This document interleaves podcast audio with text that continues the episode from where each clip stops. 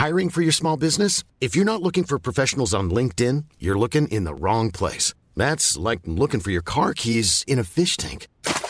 LinkedIn helps you hire professionals you can't find anywhere else, even those who aren't actively searching for a new job but might be open to the perfect role. In a given month, over 70% of LinkedIn users don't even visit other leading job sites. So start looking in the right place. With LinkedIn, you can hire professionals like a professional. Post your free job on linkedin.com slash people today.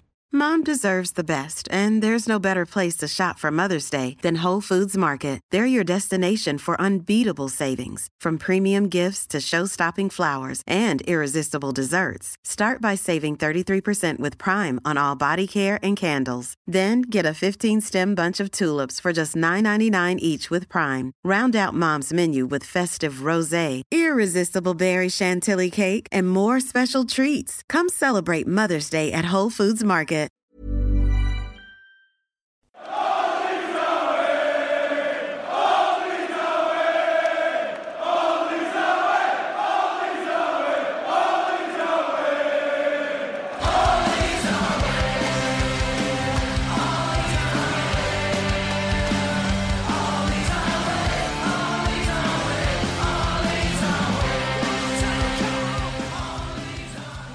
Hello and welcome to All Stats Aren't We, a podcast in which Leeds fans cast their combined eye over goings on at Elland Road, giving scrutiny to the underlying statistics and tactical footings at work at Leeds United. I'm John McKenzie, the mutant strain of the podcast, here to ruin Christmas, and I'm joined by the tier four of the podcast, Josh Hobbs. You can check in anytime you like, but you can never leave. Josh, how are you doing? I'm actually in tier four, uh, so so that's fun. Uh, I mean, I guess like half the country is going to be in tier four. Yeah, you're not special, mate. Come on. Yeah, no, I'm I'm doing all right. I don't like people anyway, so it doesn't bother me not going outside. Yeah, I should just say this is a bumper preview podcast episode where we'll be going through the exciting games of Leeds versus Burnley and Leeds versus West Bromwich Albion. So you've really picked a good one to come on, Josh. Um, but yeah, let's get jumped into this because we've got obviously a couple of interviews with uh, opposition fans. So without further ado, I think we should just sort of get get on with it. So um, first, we'll talk about the Burnley game. So the Burnley game is on Sunday, uh, and I was lucky enough to speak to Jamie Smith, who is a freelance journalist and Burnley fan, and this is what he had to say about them. So Jamie, hi, how are you doing? Yeah, not bad, thanks. You? Yeah, I'm doing okay. Uh, it's been an interesting start of the season for Burnley. A lot of people were writing them off, but a win against Wolves and the narrative has shifted somewhat. So, how would you describe the season so far for Burnley? Yeah, I mean, it's almost been a season of two halves already, which is mad to say after, what, 13, 14 games. But we had a very, very concerning start. We had quite a few players injured. I'm sure we'll come on to the injuries later on. Um, and I'm not sure the a bridge pre-season was really good for us when we have such a focus on stability and fitness in particular. We didn't really look on it for a lot of games in the early weeks of the season. Um, but the last few weeks, we've got most of our best players back out on the pitch, got back to the basics of what Dyche's Burnley do really well solid defensive, um, work hard, press the opposition, force mistakes, all that kind of stuff that we've seen in the Premier League for years and years. Um, and results have followed. I think the Wolves game was a, a real sign of where Burnley are at now. And people who were writing us off as being as good as relegated a few weeks ago, the Robbie Savages, etc., of the pundit world, are starting to look a little bit silly because I think I said after the Chelsea game, which was a real low point because we just weren't in the game at all. I said we needed to recalibrate um, the way we were going about games, and I think we've done that. We've changed the shape a little bit. The personnel's obviously changed with injured players coming back. So it's really now much more like the old Burnley, by which I mean the season we finished seventh, and then last season when we were in the top ten again. Yeah, just looking through the results, um, the the teams that you've lost against have been teams who are all in the top eight positions in the table as it stands. Uh, how much do you think the slow start was just down to the fact that you played better teams in the in that time period? Yeah, I mean, until you flagged this up, I hadn't even noticed it to be honest. Um, but it doesn't really surprise me. I think when we first got promoted, we did bloody a few noses of the big boys. We had wins like beating Man City at home when they were champions, um, results against Man United and things like that. But recent seasons, we've really struggled to get results in those games, and especially like when we play Man City, it's just a running joke now that we're going to lose five 0 I think three seasons in a row or something, we've lost five 0 at the Etihad. So there's clearly something mental there as well as the fact that Man City are quite a lot better than Burnley. I think it's probably that straightforward. um, but we got a good point against Everton at home the other week, so I think we can compete when we're on our day. Um, but I think if you look at the wins that we've got in the last few seasons, we do tend to make sure we beat the teams that we need to finish above. Um, and although we only got a point at West Brom, um, I think the signs with some of the results we've had recently, beating Arsenal in the big six pointer at the bottom, for example, um, I think it's a, a real sign of what we do well that when we need to win a game, we usually do win. You started the season with a postponed game against Manchester United.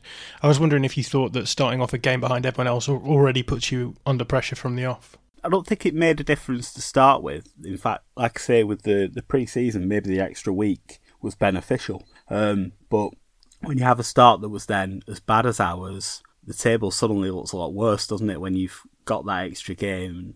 I think when you're struggling, you'd rather have points on the board than the game in hand. Um, it was quite interesting seeing Ole Gunnar Solskjaer talk about the same game in hand, saying that he felt Manchester United were in a false position, um, seemingly assuming that they'd beat Burnley, even though our record against United isn't terrible. We won at Old Trafford earlier this year. Um, so I think it did put a bit of pressure on after we had those bad results earlier in the season. I'm not sure it makes a difference now. It probably depends where they try and slot this game in because, especially with United being in Europe and having their Thursday nights on Channel 5 or whatever the Europe, the Europa League's on these days, there's probably not going to be many free midweeks for them coming up. You also started off with injuries to Ben Mee, James Tarkowski, and Jack Cork, amongst others. How much of an impact did that have? I think it had a big impact. Like I said um, earlier on, I think we really struggled to put anything like our best 11 out on the pitch in the first few weeks of the season. The team just didn't really look like a Burnley team. Um, ben Mee, I don't think you can really understate his impact. He's the captain of the team, he leads the defence. Um, and the first few weeks of the season, we didn't have Mee or Tarkowski, so the centre back partnership that we've been so reliant on for the last three, four seasons, we were relying on Kevin Long, who, as as hard as he tries, he's not a Premier League defender. Um, Jimmy Dunne came in and played for the first time in the Premier League and did okay, but it's asking a lot for a young player to, to make the step up. So I think having those two back has been a big difference. Jack Cork has been a big miss for me in midfield. I think he's one of the most underrated players of his type in the Premier League, the sort of physical, box to boxy type midfielder. There's not that many of them around anymore. He's almost a bit of a throwback. Um, so I think we have missed Cork, even though Josh Brownhill's done really well deputising. Um, but I was just checking this before before we started recording, and with Mee, Tarkowski, and Nick Pope in goal, because Pope missed the Man City game, we're unbeaten this season. So it does go to show that those players are very important. We've got a small squad. We don't really have quality cover in a lot of positions. So being able to put our best players out on the pitch has made an absolutely huge difference, especially when Dyche likes to have his favourites and he likes to settle the 11. I think the last few games we've not made any changes apart from one against Wolves when Ashley Barnes came back in. So normally you know what the 11's going to be when people are fit. So the fact we've been able to do that in recent weeks has really been behind the upturn in form. A question that I ask all of our guests at the moment, um, the first tranche of games, is how pleased they were with their transfer business in the summer, and just casting my eye down the, the list of players that Burnley brought in. Um, brought in a lot of players, but not a huge amount of um, uh, big names. So, what do you make of the transfer window for Burnley? Yeah, it's like a what transfer business, right? There's just one guy that came into the first team squad, Dale Stephens, which I was fine with. I think we needed a bit of depth in central midfield. Um, one of the issues I had with the signing was age because our midfielders are all but like the same age, wrong side of 30, just about Stephens, I think is 30, 31 as well. So I was okay with him coming in to add to the squad, but then he's been injured quite a bit as well, and he's not really impressed when he's played. So he's been quite disappointing, and, and the other lads have all been under 23 type signings. Um, and I think if any of them make appearances for us in the Premier League, it'd be a bit surprising. We seem to struggle with the pathway from under 23s to the first team. The only young player we've really brought through in recent years is Dwight McNeil, and he pretty much went straight from the, the kids into the, the first team. So I'm not sure why we make these development squad signings because we don't seem to develop any players. Um, but it, it sounds more positive for, for January. This this takeover stuff rumbling away in the background has total that's going to be done sooner rather than later, which is good because you obviously want that resolved before the transfer window. So while I don't think we're going to be going out and spending tens of millions of pounds, it sounds like there's going to be a bit more money to spend than last summer, where we ended up really losing players rather than bringing them in because players like Jeff Hendrick left at the end of their contracts, Aaron Lennon, Joe Hart, guys that weren't really first teamers but added to the depth in the squad that is maybe missing a bit now. Well, let's move on to talk about the tactics. Um, it seems odd to ask where Sean Dyche's Burnley are right now tactically, um, because uh, I think people generally know the way that his teams are playing. Uh, but how would you say that they are playing right now? Yeah, I mean, I don't think people, I don't think Leeds fans will be surprised about the way we'll set up um, on whatever day it is. I never know what day games are around. Sunday, I around think. Christmas. Is it Sunday? I think so. No Yeah. idea.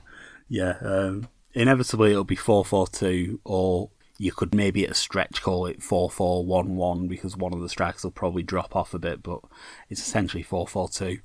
Um, two big lads up front. Jay Rodriguez has played a lot this season, which I think adds a bit more guile and a bit more creativity to our attack. When it's Barnes and Wood, it's pretty much two big lads that you want to hit.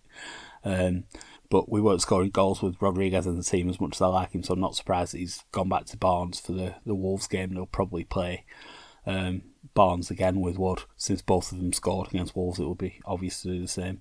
Um, I do think there's an assumption that we are very direct, which isn't always the case. Um, whenever we lose a game, Twitter's always full of fans of the opposition going, "Oh God, I don't have to watch that rubbish every week. Just kick and run, rah, rah, rah." And then the stats after the Wolves game showed that they played more long balls than us, which is bizarre because everyone seems to think Wolves are one of the best footballing sides in the league. So I do think it's a narrative that is not completely false. Burnley are certainly direct, but I think the the sort of contrast between styles is, is what makes the Premier League. I think if everyone played the same way, it would be quite boring. Um, Dyche has experimented at times. We had a bit of a an ill-fated spell playing three at the back, which didn't last very long and didn't really work. Um, so it's it's tried and tested. Basically, we will try and get the ball forward quite early, win the second balls. People might think it's basic and formulaic, but the results speak out for themselves, really. If you're a club like Burnley and you're surviving in the Premier League, I don't think you can complain that the football's bad.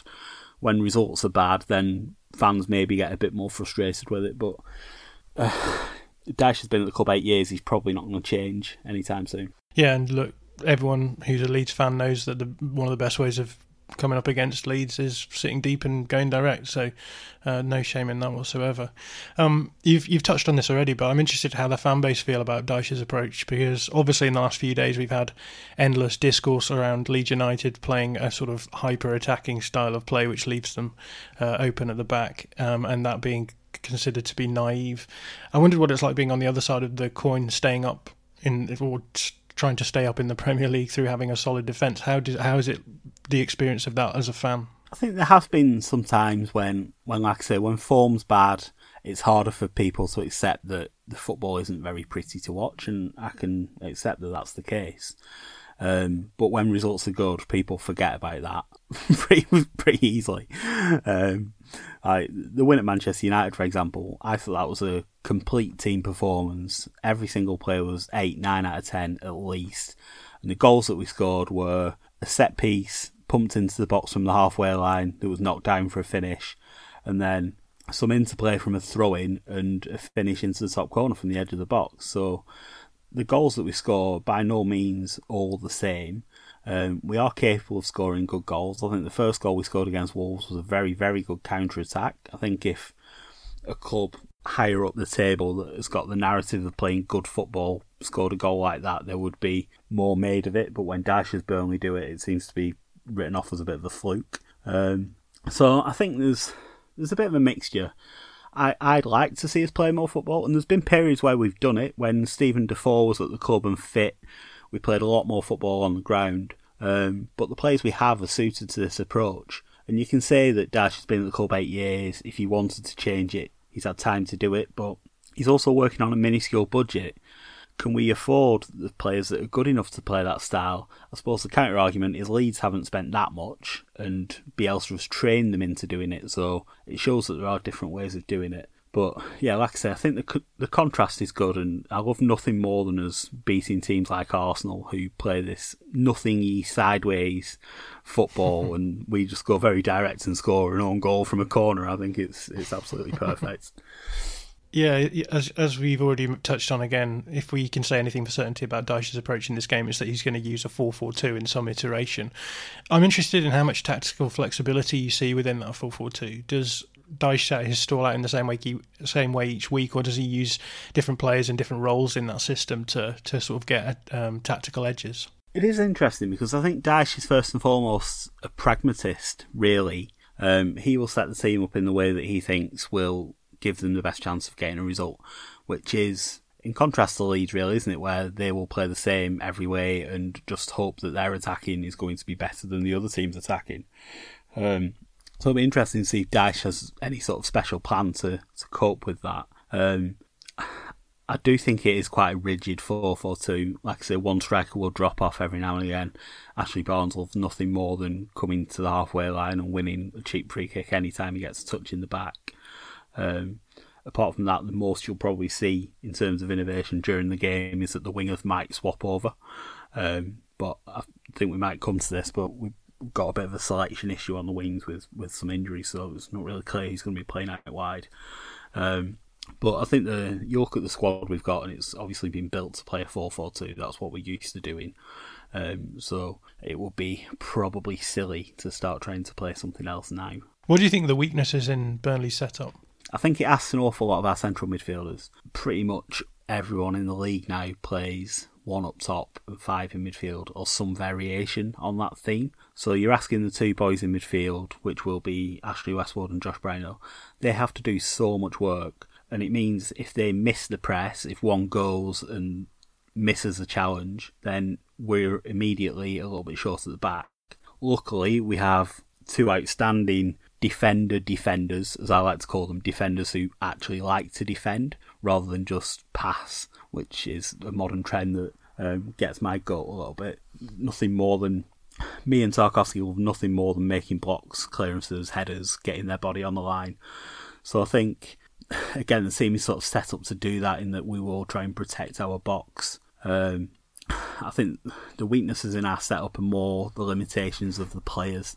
When you try and play on the break, sometimes we don't have a lot of pace in the team, so we are playing long balls out from the back and hoping a striker wins it. But we've got to get more players up the pitch faster. I think our build up can be a little bit um, two dimensional at times, but it's arguable whether that's formation, tactics, or personnel, or some combination of the three, maybe. How are you feeling about the prospect of facing Leeds? Um, obviously, Leeds are getting talked about a lot this season because they're pretty much unlike every other team in the division, given that they mark in a man marking system. How do you feel about the prospect of, of coming up against them? Is there a bit of intrepidation, do you think, going into that?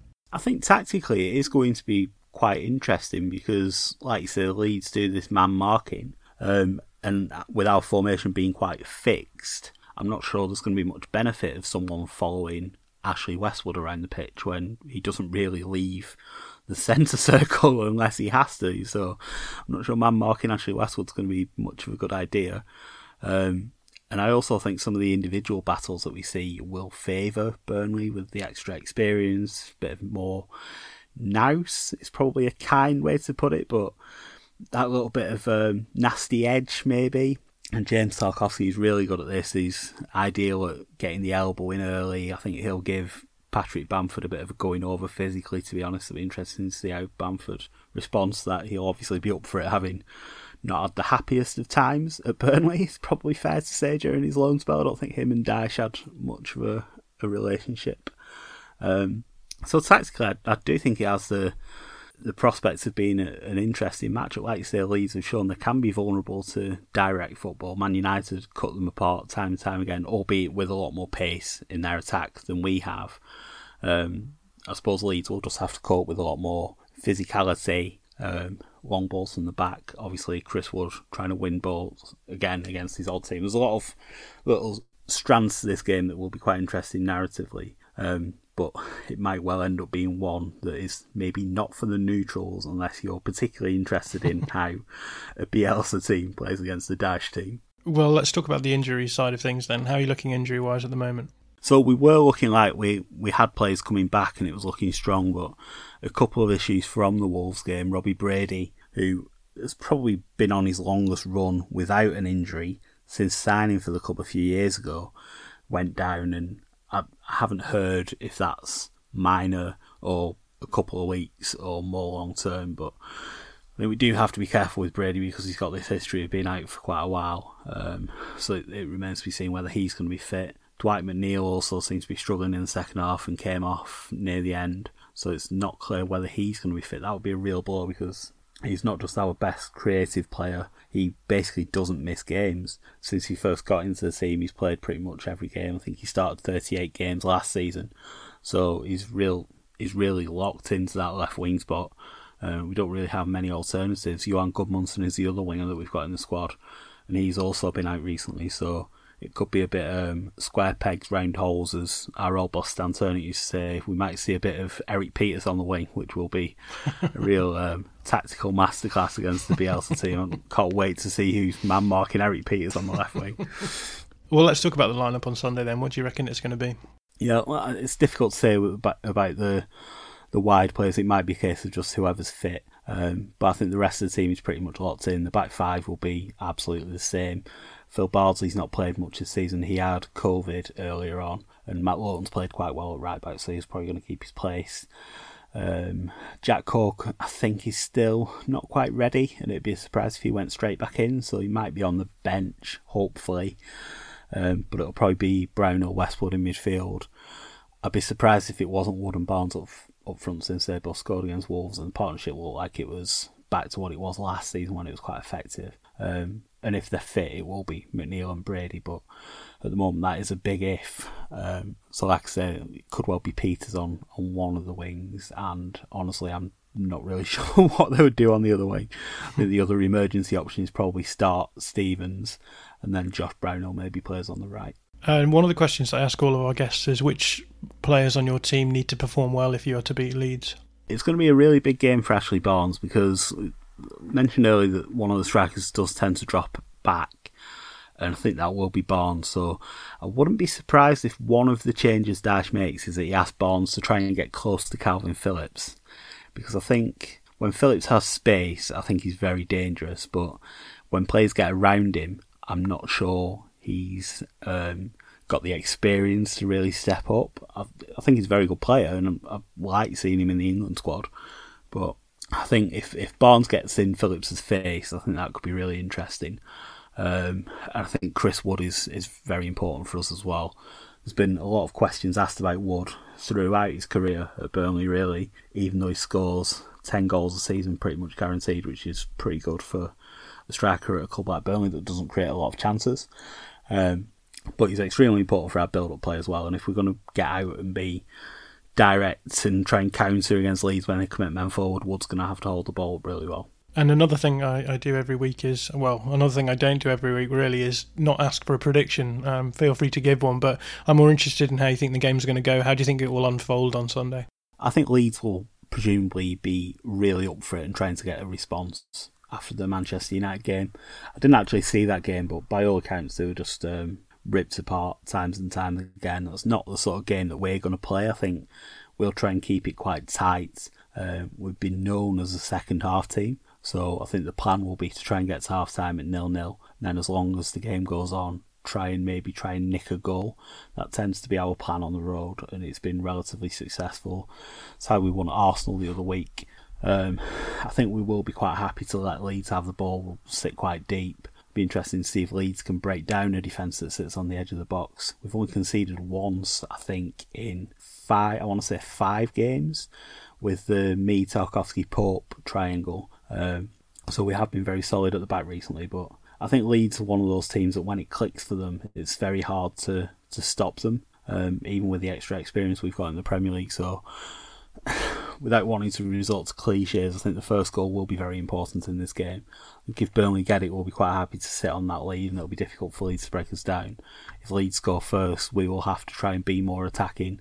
That could leave gaps at the back, and that could get ugly because I think Leeds have the potential to, to run away with games. But I think probably going to be quite tight. I wouldn't be surprised if it was a low scoring draw. Well, Jamie, it's been a pleasure as always to chat to you. What is the best way for our followers to catch up with what you're saying about football? Yeah, um, no doubt I'll be tweeting through the, the game probably with a hangover on Sunday or whatever day it is. You tell me it's Sunday, I believe you. you can get me on Twitter at Jamie Smith Sport. Well, Jamie, thanks so much for coming on. No worries. Life is full of what ifs. Some awesome, like what if AI could fold your laundry? And some, well, less awesome, like what if you have unexpected medical costs?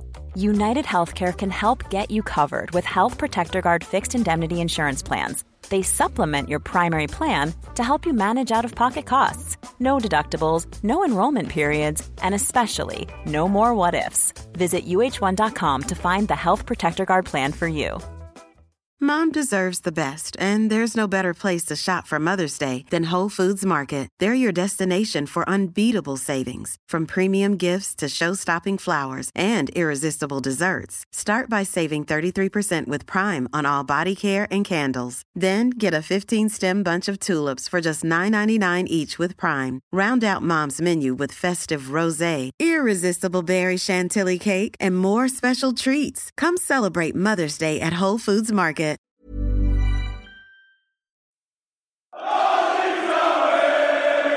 So that was Jamie Smith, a freelance journalist and Burnley fan. Hobbsy, how are you feeling about Burnley? It's a weird one, isn't it? Because I think if we were playing them maybe two weeks ago, I'd be thinking like, yeah, we're going to batter these. Um, they look absolutely awful this season, uh, more so than they have done in the past, and the the Dyche um, voodoo has has worn off. They they can't uh, continually overperform their xG against and um, and sort of just block millions of shots. but in the last few weeks, uh, the voodoo has returned, mm. and they've they've got a, got a couple of results. I think they were actually making Arsenal look good for the majority of that game the other week, and then Arsenal shot themselves in the foot uh, with another red card, and Burnley scabbed an own goal, and then um, yeah, they I watched the um, Burnley Villa game because um, you know I, I like pain. Um, no, I, I, was watching it for work, but um, yeah, the um, it was ridiculous that Villa didn't score in that game. They had they had uh, the most shots I've seen in a game that doesn't hasn't involved Leeds uh, this this season. Mm. and yeah, they didn't look good, but they they sort of magically kept a clean sheet as as they have done in the past. So mm. it's, it's, a funny one because it, I think this will feel l- like a game from last season. What do you mean by that? As in, it's not going to be like one of the one of these crazy open games that we uh, have seen when we've played uh, mm. one of the sort of better teams uh, in the league. Um, I don't even think we'll get the space that we had against Newcastle because Newcastle didn't they didn't play as much of a low block as I maybe thought they might have done. We had some space to run through in midfield. I'm not really sure that we're going to see that. Uh, mm. I think this is going to be us having a lot of the ball, um, and yeah, them defending a lot, and the the obvious strengths that they have are are our one of our big weaknesses. So yeah. we'll um, I know we're going to go into that more as we go through this conversation.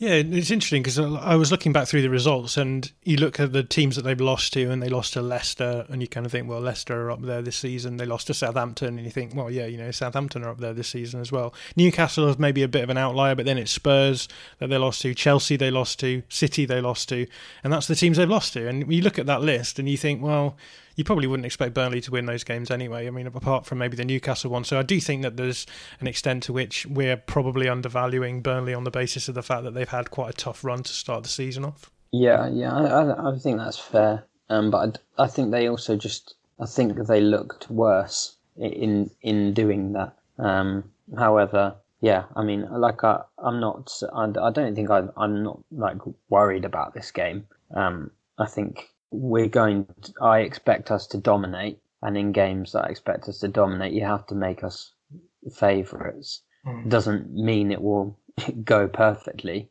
and we hmm. could get unlucky. But I think we are more likely to win this game than they are. It'd be nice to dominate as well because I think we've talked a lot about defending badly this in the in the last few games, and uh, if the problem has been that we haven't been able to dominate in those games, and it means that our defense is then put under a huge amount of pressure, and so this should be a game where we, if we do dominate possession and hold on to the ball, then yes, obviously they're going to go direct when they can, but we're going to have to do a lot less defending than we've had to do against e.g. Man United or Chelsea, etc. Yeah, and I think I think if we do, uh, like we are going to give the ball away like we just are. That happens in football games, but we're not. I, I don't see Burnley as being a team that are going to fly through the midfield and punish us in, in the way that some of the other teams did. Like West Ham actually had weapons to do that, uh, and they they got Benrahma in the game as much as they could, and mm. I just I, who who's going to do that for for Burnley? I think I mean, Dwight McNeil is a good young player, although I'm not fully convinced by him. I think he he looks better because he's he's like the only technical player in in a, a very non-technical team. But mm. yeah, I don't think they've got the weapons to really really harm us on the counter. Uh, famous last words, I'm sure, but I'm pretty confident about them. And they've got huge problems in wide areas as well, just in terms of fitness at the moment. So I guess again that that will stand in our favour. Um, we know that they're going to play 4-4-2 or maybe 4-4-1-1 as Jamie said um, which probably means some sort of iteration of a 3-3-1-3 we've not seen that very much this season. How do you feel about that?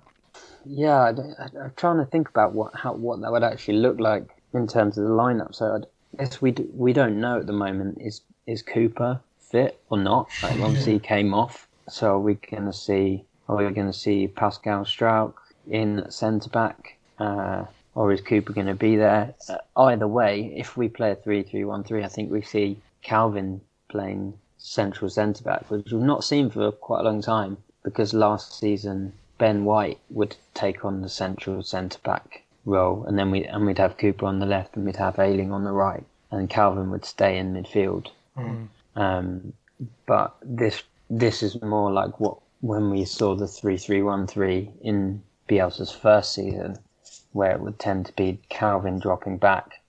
So then, that, does that mean that the midfield is Klich just on his own, and then Rodrigo as the one? Which, I, I, mean, I think in in any other game I'd find that quite terrifying, but in this game, I think that might be okay. Yeah, it's an interesting one as well. Not to mention the fact that when we have played three three one three this season, I've really not been impressed with Dallas and Alioski in the wing back positions as well. I mean, I think with Dallas, that's probably fine if he plays in that inverted role, which you know he does. And better when he's on the left in the three three one three. Yeah, um, yeah. In terms of personnel, we like you say there is there is a bit of an issue with what that back line will look like. If Cooper's injured, you could go with Struijk on the left. You could go with Leif Davis on the left, I suppose, if you're Bielsa, which um, neither of us we have, have uh, are particularly up on. But um, it's it's one of those things where I think I'm just trying to think what was the who were the other team that we played three three one three against? Who plays four four two? Um, I thought we might see it against Newcastle. And they played sort of four four one one, and it meant that Calvin Phillips started off sort of dropping between the the centre backs, but because Joelinton yeah, Joelinton was playing quite deep in that, so it almost became like a 4 2 3 1. But... We've played the 3 5 2 more than yeah. yeah. played the 3 3 1 3. But yeah, I don't, I don't, I don't really know what what I think about that. I mean, it, it, yeah, I think I feel less nervous about it in this game in terms of yeah. our midfield structure than I than I would do uh, normally. But I, I think I would prefer if we actually had three proper, like if we had uh, uh, if we had Koch, Ayling, Cooper as the three at the back, I'd feel better. Yeah. And then we had KP in midfield and and Klich in, in, in midfield, and then probably you'd have Rodrigo on the bench in this game. Mm. But I don't know. That that's a challenging one. In terms of what worries you about Burnley in particular, I know you're going to say set pieces because you've said set pieces for the last few games as being a big worry. But do you think Burnley are going to be particularly dangerous in that respect? Well, I mean, yeah, they've got a lot of just. I think Tom said this in the in the most recent pod where you where you said uh, it was a talking about the um talking about how you build a squad and, stuff, and he's, he's saying you know Burnley have built a squad of the best big bastards, and and that's what they that's what they they have. They've they've got um, Ashley Barnes who is not he's not particularly tall, but he's incredibly physical. Um, really aggressive in, at, at any set pieces. Um, and Chris Wood, we, we all know about uh, Tarkowski. He's great in the air. Ben Mee, good in the air. I mean, their their entire team is going to have an advantage over over ours uh, from set pieces. It's kind of the worst mismatch, uh, and then particularly if we do, if we do have Cooper out, then that's our our best header of the ball, not there. Um, so yeah, that's a bit terrifying to be honest. But I think mitigated by if we do dominate this game, then hopefully they don't get very many set pieces in dangerous areas.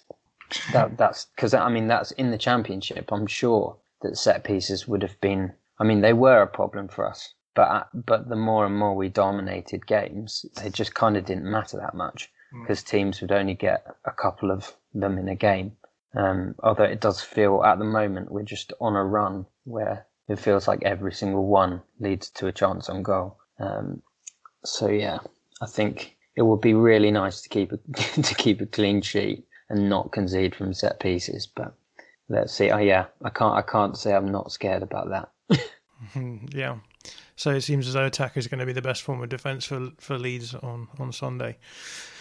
In which case, who are the players who we need to see good performances from if we're going to get something out of this game? Raphinha and Rodrigo, I think. I think they're key. Um, I think they're players with guile, uh, and if we're playing, if we are playing against uh, a low block, a set four four two, which I think we we fully expect to, uh, we don't just want to be passing it side to side and just bombing in a load of crosses because they're they're defence are going to deal with that really easily, I think. Um, so I think we need Raphinha and Rodrigo to to move them a, around a little bit, create spaces, uh, and I think they've also they're the two that I would say have the quality with with the pass uh, to set up a big chance for someone. Um, I'm expecting a good performance from from Bamford. I think he's going to be really up for it in this game, uh, as Jamie obviously mentioned in, in the interview,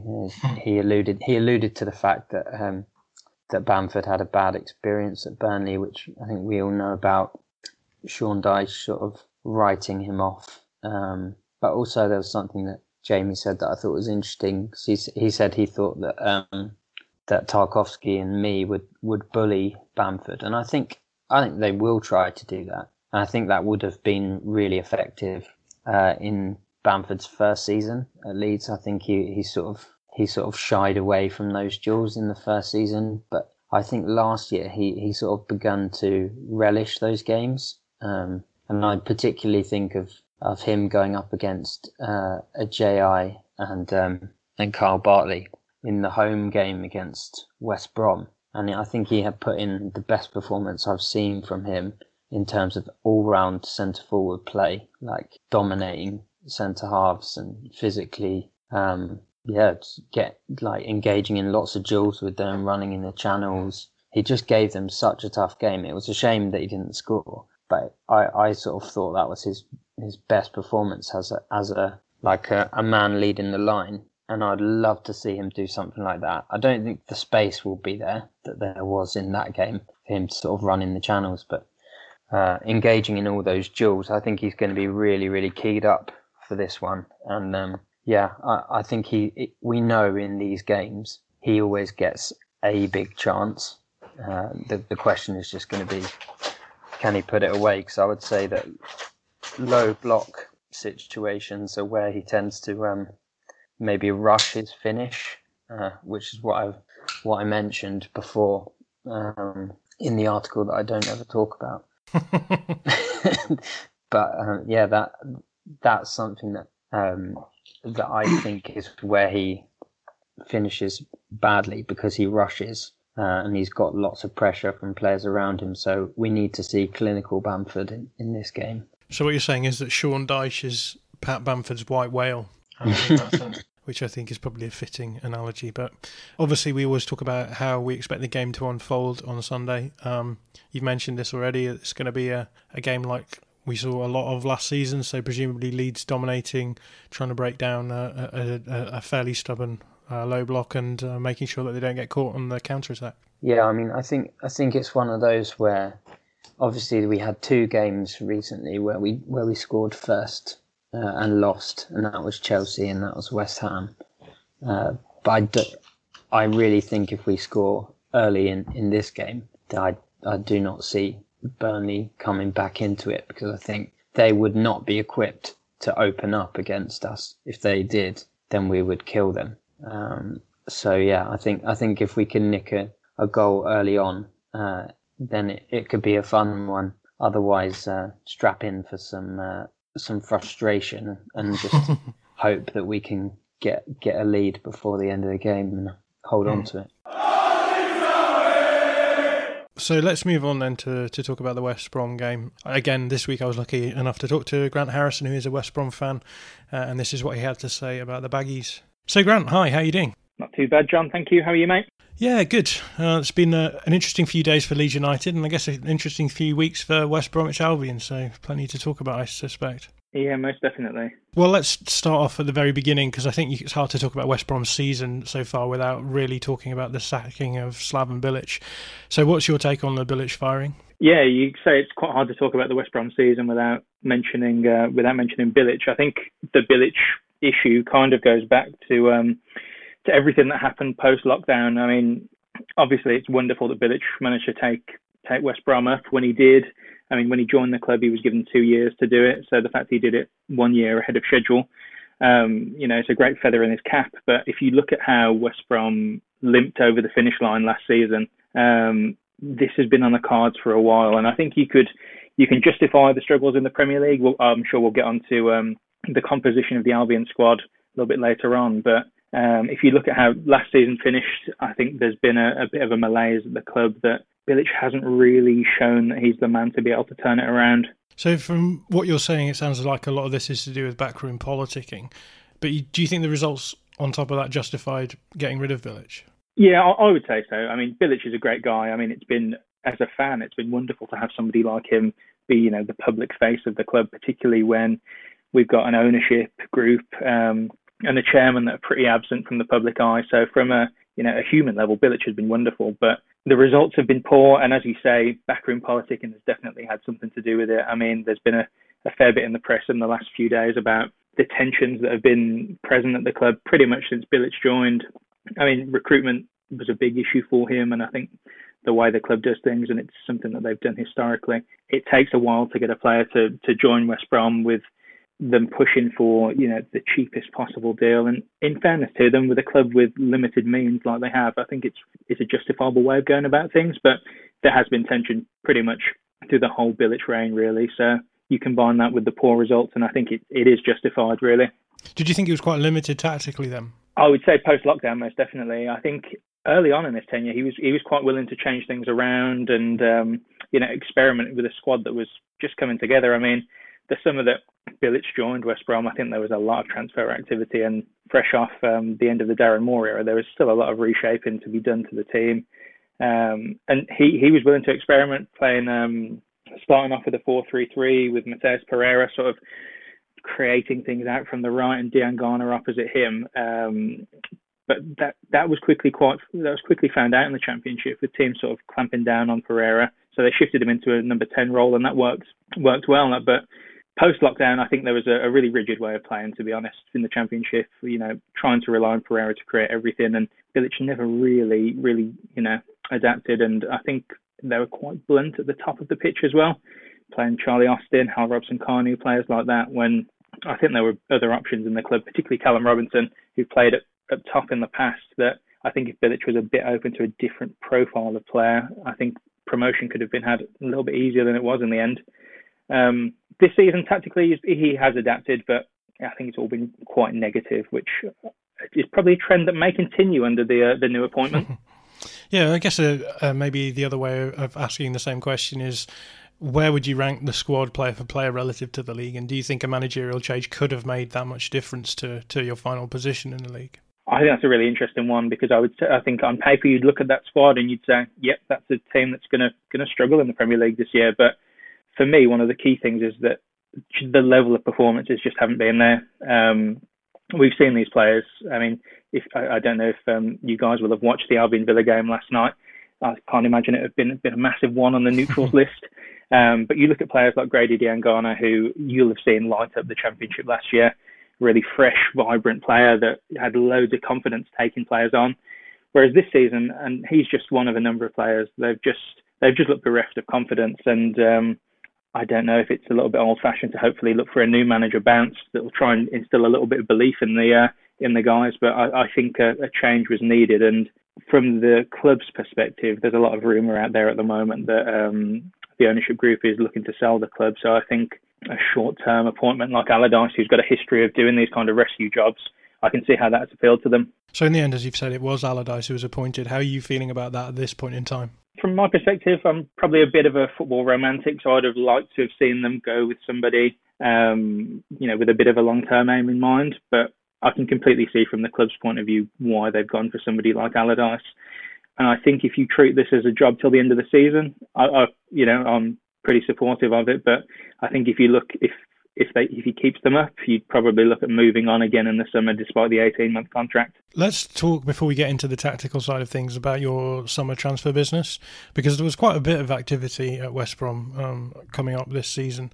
So, how pleased were you with your transfer business this summer? Yeah, I, I, was relatively pleased to be honest. I mean, if you look at a lot of the names that were bought in, there were quite a lot of um, there was quite a lot of money spent on just retaining the squad that we had last year. Pereira, Diangana, and Robinson. Um, they're all permanent signings to the Albion now. So even if the club is in is in the championship again this time next year, they'll have assets that they didn't have before, and I think they struck very good value deals for Pereira, for Diangana, and for Robinson. I mean, being able to swap Oliver Burke for you know any any footballer really, particularly one such as Robinson who did well for us last season, I think was a, a really good bit of business from the club.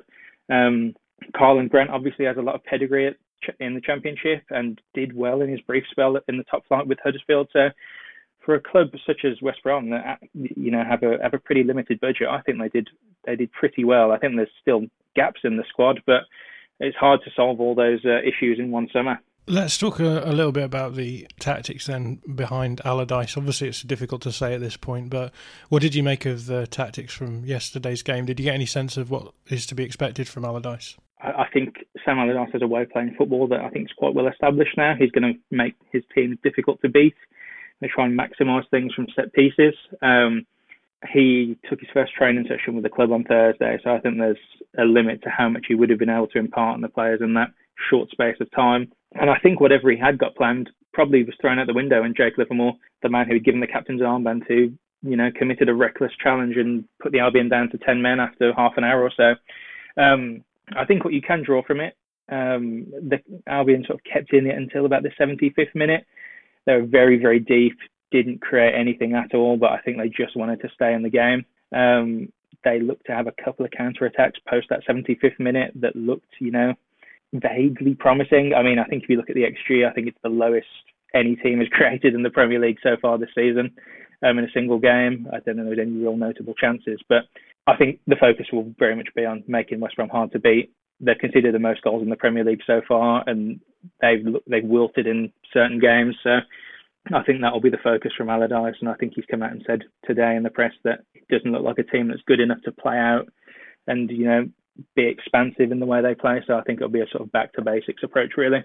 And it seems as though Allardyce stuck to the same setup as Bilic, um, the, the, same setup anyway that he used in the Manchester City game that led to his sacking. But do you think Allardyce is going to rip up the textbook at all, or do you think he's just going to take that basic blueprint and tweak things and see if he can change things that way? Personally, I think they'll probably go with that, sort of same style of formation, that four-two-three-one, four-five-one kind of um, kind of setup that Bilic employed against Man City um, and Allardyce employed yesterday. I mean, they've experimented with three at the back so far this season. Didn't really seem to make them any more solid. Um, I'd say the only person that really benefited was Branislav Ivanovic being able to play in the middle of a back three um, and not exposing his lack of legs. But I'd imagine it'll be a five-man midfield. Hope that um, there'll be some joy out wide with Diangana and um, and Phillips down the wings. But I think the one interesting thing to look out for will be how Allardyce deploys Pereira Um, whether he, you know, does try and frame up in a number ten role, or he tries to fit him into the system that he used yesterday. Do you think he'll use the same setup against Leeds? I would imagine so. Um, I imagine he probably doesn't want to give Leeds much space to um, to counter into. Um, I think the thing that sort of stuck out to me in the past couple of seasons watching West Brom versus Leeds games, um, there's a lot more athleticism in that Leeds side, um, and I think it's still very much the case with the improvements that Leeds made to their squad over the summer, and West Brom still being, you know, a pretty similar squad to what we had in the Championship last year. So yeah, I'd imagine it'll be quite a quite a deep setup. Um, try and get something from a set piece, score early, and then shut up shop. Uh, Leeds are a team that you've faced a lot in the last few seasons. How do you feel about this matchup now? We're both in the Premier League. Do you think that there's going to be a certain amount of upside in having played against that man marking system, in particular in the last few seasons? I mean, if you'd have asked me this a couple of weeks ago when Bilic was still in charge, I think, yeah, definitely. I think the matchup at Elland Road early last season, one of the, well, probably one of the most enjoyable losses I've ever seen West Brom have. It was a really good end-to-end matchup up at Elland Road. Um, with Allardyce, I think he's I think he's quite a prescriptive man, as I've said. So I think he, I think irrespective of you know the games that we've had the last couple of seasons, I think he's going to do his thing that he's um, he's been brought in to do. And um, yeah, I think it'd be nice that he, if he could lean on a few senior figures within the club and glean some of the uh, some of the info that we've got the past couple of years. But mm, it's a tricky one. How are you looking injury wise at the moment? I mean, I'd like to say that West Brom have loads of injuries, and that's why we're struggling as much as we are. But it's it's a pretty full strength squad, to be honest. I mean, not an injury, but Pereira's back from suspension. Um, he's just had three games off, so it'd be interesting to see how he's looking fitness wise. Hopefully, come back fresh. Um, but no, I think health wise, everyone's uh, everyone's looking good, really. I haven't uh, mentioned this, but your next game, there is a game between when we're talking and the Leeds game, which is against Liverpool. How are you feeling about that as a as a warm up for the Leeds game? Well, I think I think when I started watching West Brom, sort of mid two thousands, actually going up for the games and stuff like that, we had a few Boxing Day, Christmas fixtures against Liverpool, and I think they were always about four or five nil to Liverpool. I'm slightly fearful that we may be on the end of another one of those. I mean, it's a slightly different Liverpool team. I remember Florent Sinama Pongolle scoring a scoring a couple against us at the Hawthorn. So at least it's a, at least it's a championship winning Liverpool side that are probably looking at tearing us apart over the festive period. um, so with that in mind, given that, that there is a, match day between uh, our game, how do you think that you're going to line up on Tuesday? I think you'll probably see quite a similar lineup to what was put forward against uh, against Aston Villa. I think there'll probably be some rotation for that Liverpool game. Um, I think it'll be a nice opportunity for Allardyce to to see a few players that potentially haven't haven't featured as much under Bilic, and obviously he'll, he'll have to figure out how to set up that central midfield area, which has been a, a pretty pretty sore point for West Brom in the Premier League. Um, without Jake Livermore, so I think that will be that will be quite interesting. So I think you'll probably see Pereira come into the side against Leeds and potentially Filip Krovinovic. Um, it does does leave a little bit of steel missing from that midfield area. So I think that the Livermore suspension will be a really interesting one to see how Allardyce navigates that situation. So one of the questions that I ask all of our guests is how you, which players you need to perform well in order to beat Leeds. So who are the players that you're looking for for a performance to to take Leeds uh, down? I think if we're looking to get all three points, you're going to need Matheus Pereira to be on form. Um, he's been the most creative player that we've got this season and last, in all fairness. Um, and without him, we looked looked very blunt. I mean, we weren't exactly firing on all cylinders even when he was in the side. But with um, with Karlan Grant up front, you really need somebody feeding him, you know, passes in behind the defence that he can get onto and hopefully bag a few goals. So Pereira and um, whoever comes in to replace Livermore, really, I think it's a big job in the middle of the park trying to trying to keep a bit of control over the game. And another thing that I don't do is ask for predictions. You're welcome to give one if you want, but I'm more interested in how you think the game will go. How do you expect the, the flow of the game to go? Um, I, I, would expect Leeds to control the game, um, probably dominate possession. Um, I'd imagine Albion will sit in quite deep and try and frustrate. Um, I would expect a Leeds win, but I think Allardyce is going to have to make progress quickly. It's a tricky time of year to come into a club with games coming thick and fast. So I think by his third game in charge, he'd you'd expect to see a you know a little bit of the traditional Allardyce um, style of play, and hopefully be a bit trickier to beat than we have been so far. Well, Grant, it's been a pleasure talking to you as always. I wonder what's the best way for our listeners to, to follow your stuff on West Brom. Um, you'll see me sort of tweeting on match days, so it's Grant Harrison ninety one. Um, it's not the most optimistic timeline at the moment, but there's, there's some occasional nuggets of uh, good info there. So give me a follow if you if you want to see a bit more about West Brom on there. Well, thanks very much for chatting, Grant. No, thanks to you. Thanks as well, John. You have a good Christmas. So that was Grant Harrison, a West Brom fan. It's weird, isn't it? It feels as though West Brom and Burnley are sort of similar-ish teams to me. Well, maybe that's not maybe that's not fair, but do you get the sense that it's going to it's it's weird that these two games have fallen over Christmas? Yeah, yeah, I, I guess yeah, they they are. I think they'll they'll play out fairly similarly. However, I think um, think it's a little bit harsh on Burnley to compare the two because West Brom are actually awful. Like they are awful. Um, Burnley are, are, not good going forwards, um, but they're they're not they're not the level of West Brom who have they've got the worst xG difference in the league. So West Brom have got the worst xG for and the second worst xG against. We we have the worst xG against, which is not so good. However, we have the second highest xG for, only behind Liverpool. So that means that we're in the middle of the we're mid-table for xG difference, whereas they are way bottom. Minus 1.27 xG per game, which is not good. That means on average you're losing every game 1.27 nil. yeah, and I don't I don't see Allardyce making making the difference to that. I don't I don't see like they're they're so far behind. I don't see him him changing that. And also the other thing that Jamie said that sorry, this is Grant.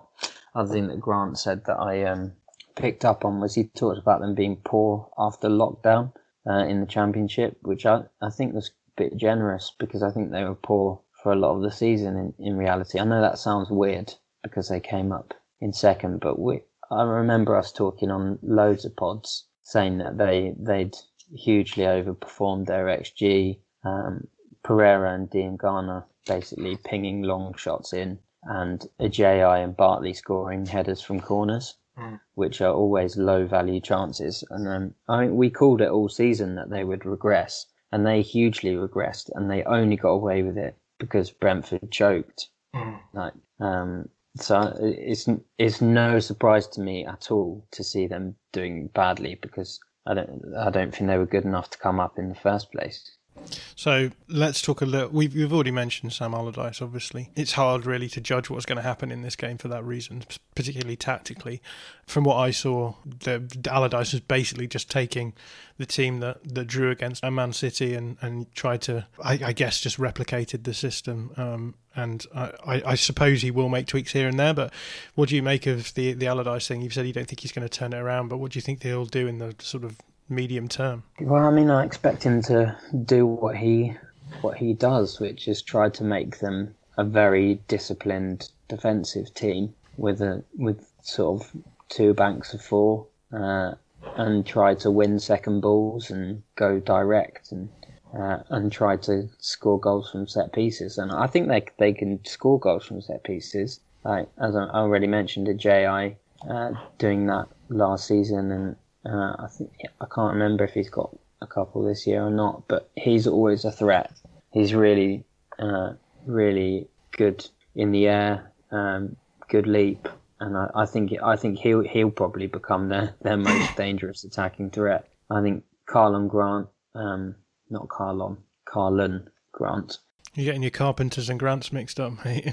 yeah, but he's a. I like I like Grant. I think he's a he's a good player, and I think he has the physical attributes um, that I think Allardyce will will like, and and I think he'll try to use him as a bit of a battering ram type forward. Although I think that sells him short in terms of his his technical ability. I think he's better than than to be used that way. But I expect that's what Allardyce will try. Um, I think I, I noticed Grant talking about uh, Pereira and getting him back, but I was sort of thinking to myself, do I see Allardyce really using Pereira? Because I, I don't think I do. I think Diangana uh, he he can use as like a classic winger, but I don't like Pereira as a, a bit of a luxury. Unless he uses him as a second striker, I guess. But even still, I think that's the only option that he's got but even if he uses him as a second striker, I think that that still involves quite a bit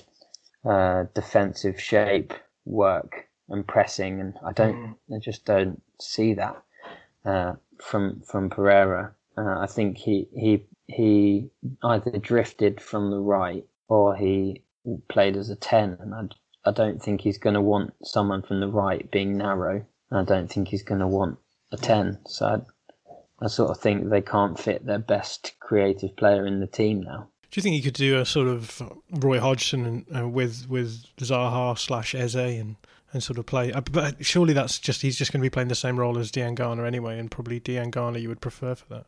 I also think Hodgson's a bit Hodgson's a bit more tactically flexible. Well, Hodgson's a, a good manager. yeah, yeah, exactly. Not so for the England national team, but or Liverpool, but but I think yeah, Hodg- Hodgson's done lots of interesting things through his career. No, I mean Allardyce was interesting at Bolton, but I feel like he's not been interesting for a long time. Not not when he's become survival specialist Allardyce. Mm. He sort of has a plug and play tactic that he just brings that to wherever he goes. With the excuse that, well, I'm just part time filling in the gap, and so it doesn't matter so much, right? Yeah.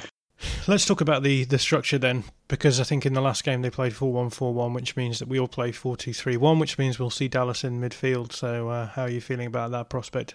Yeah, I was, I was trying to work out what this would actually look like with our current players that we've got available. So, if, if we have Cooper, that means Shackleton coming in at right back. Yes, I suppose Ayling so. and Cooper, and then Alioski left left back, and then it's Dallas and KP, and yeah. then it's Klich in front, and then there's no space for Rodrigo.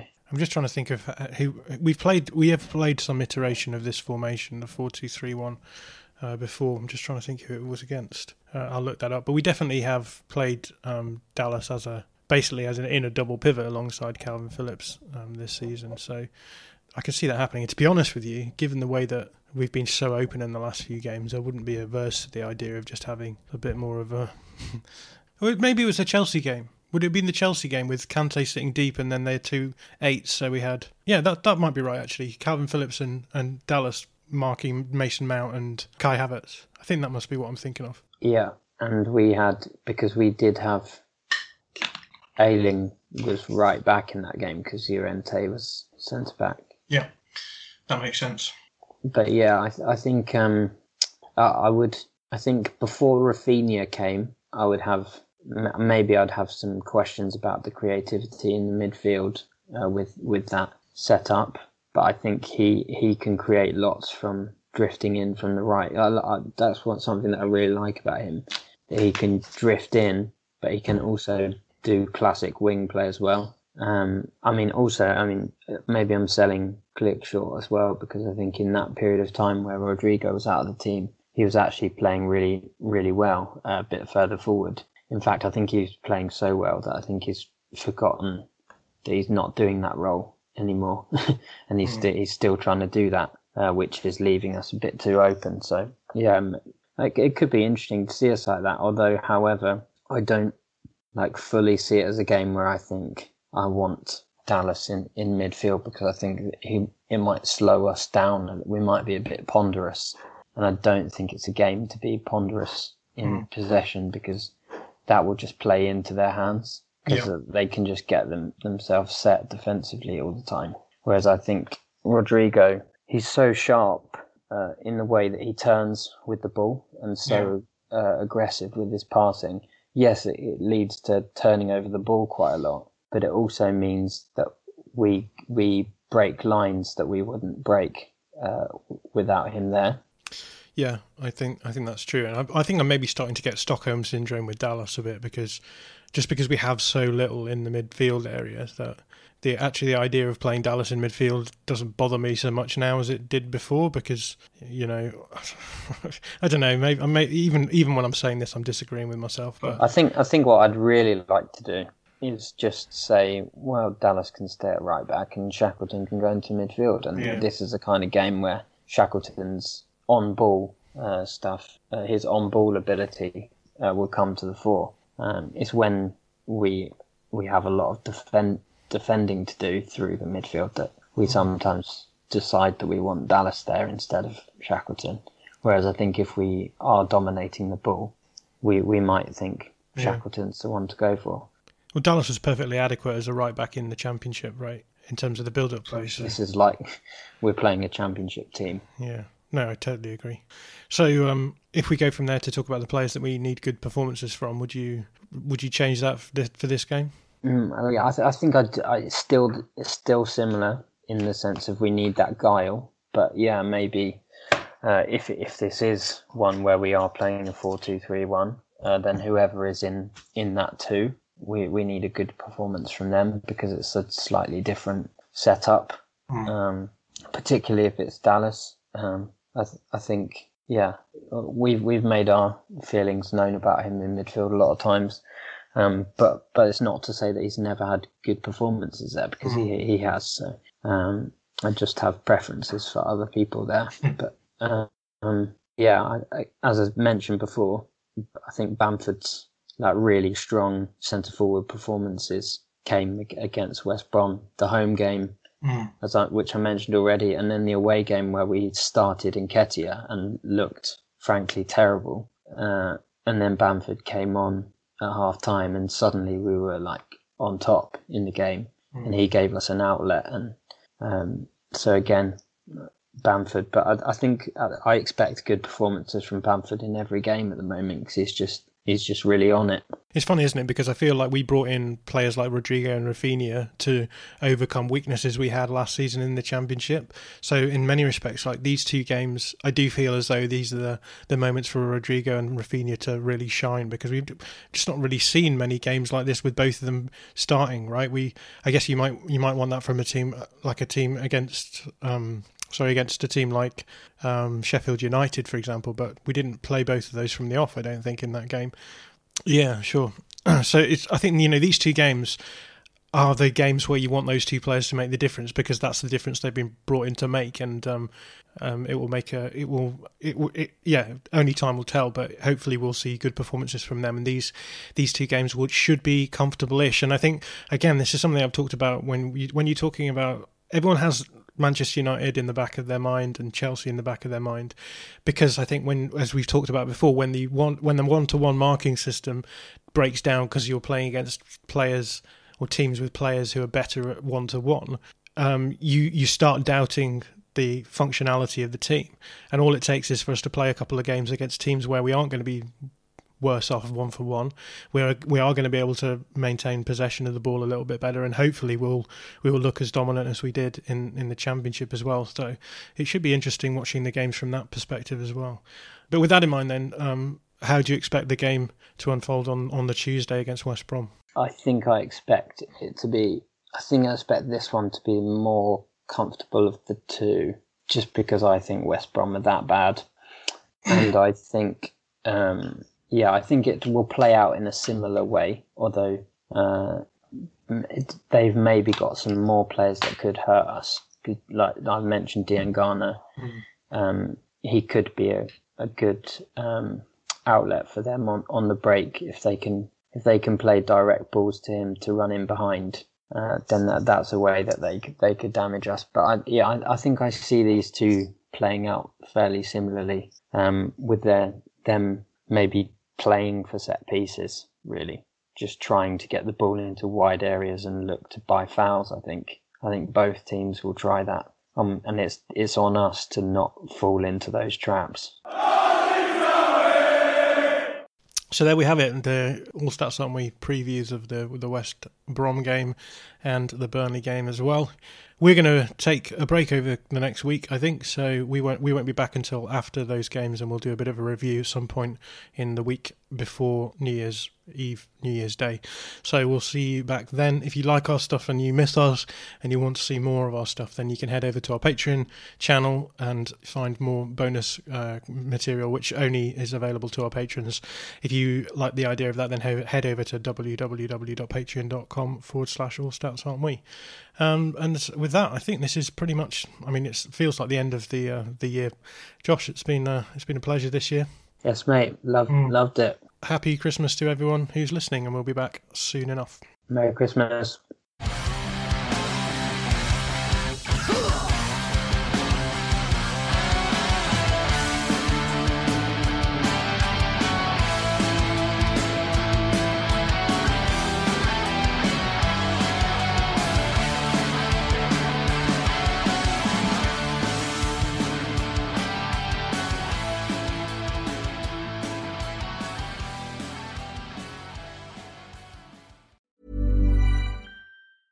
Mom deserves the best, and there's no better place to shop for Mother's Day than Whole Foods Market. They're your destination for unbeatable savings, from premium gifts to show-stopping flowers and irresistible desserts. Start by saving 33% with Prime on all body care and candles. Then get a 15-stem bunch of tulips for just $9.99 each with Prime. Round out Mom's menu with festive rosé, irresistible berry chantilly cake, and more special treats. Come celebrate Mother's Day at Whole Foods Market. Mom deserves the best, and there's no better place to shop for Mother's Day than Whole Foods Market. They're your destination for unbeatable savings, from premium gifts to show-stopping flowers and irresistible desserts. Start by saving 33% with Prime on all body care and candles. Then get a 15-stem bunch of tulips for just $9.99 each with Prime. Round out Mom's menu with festive rosé, irresistible berry chantilly cake, and more special treats. Come celebrate Mother's Day at Whole Foods Market.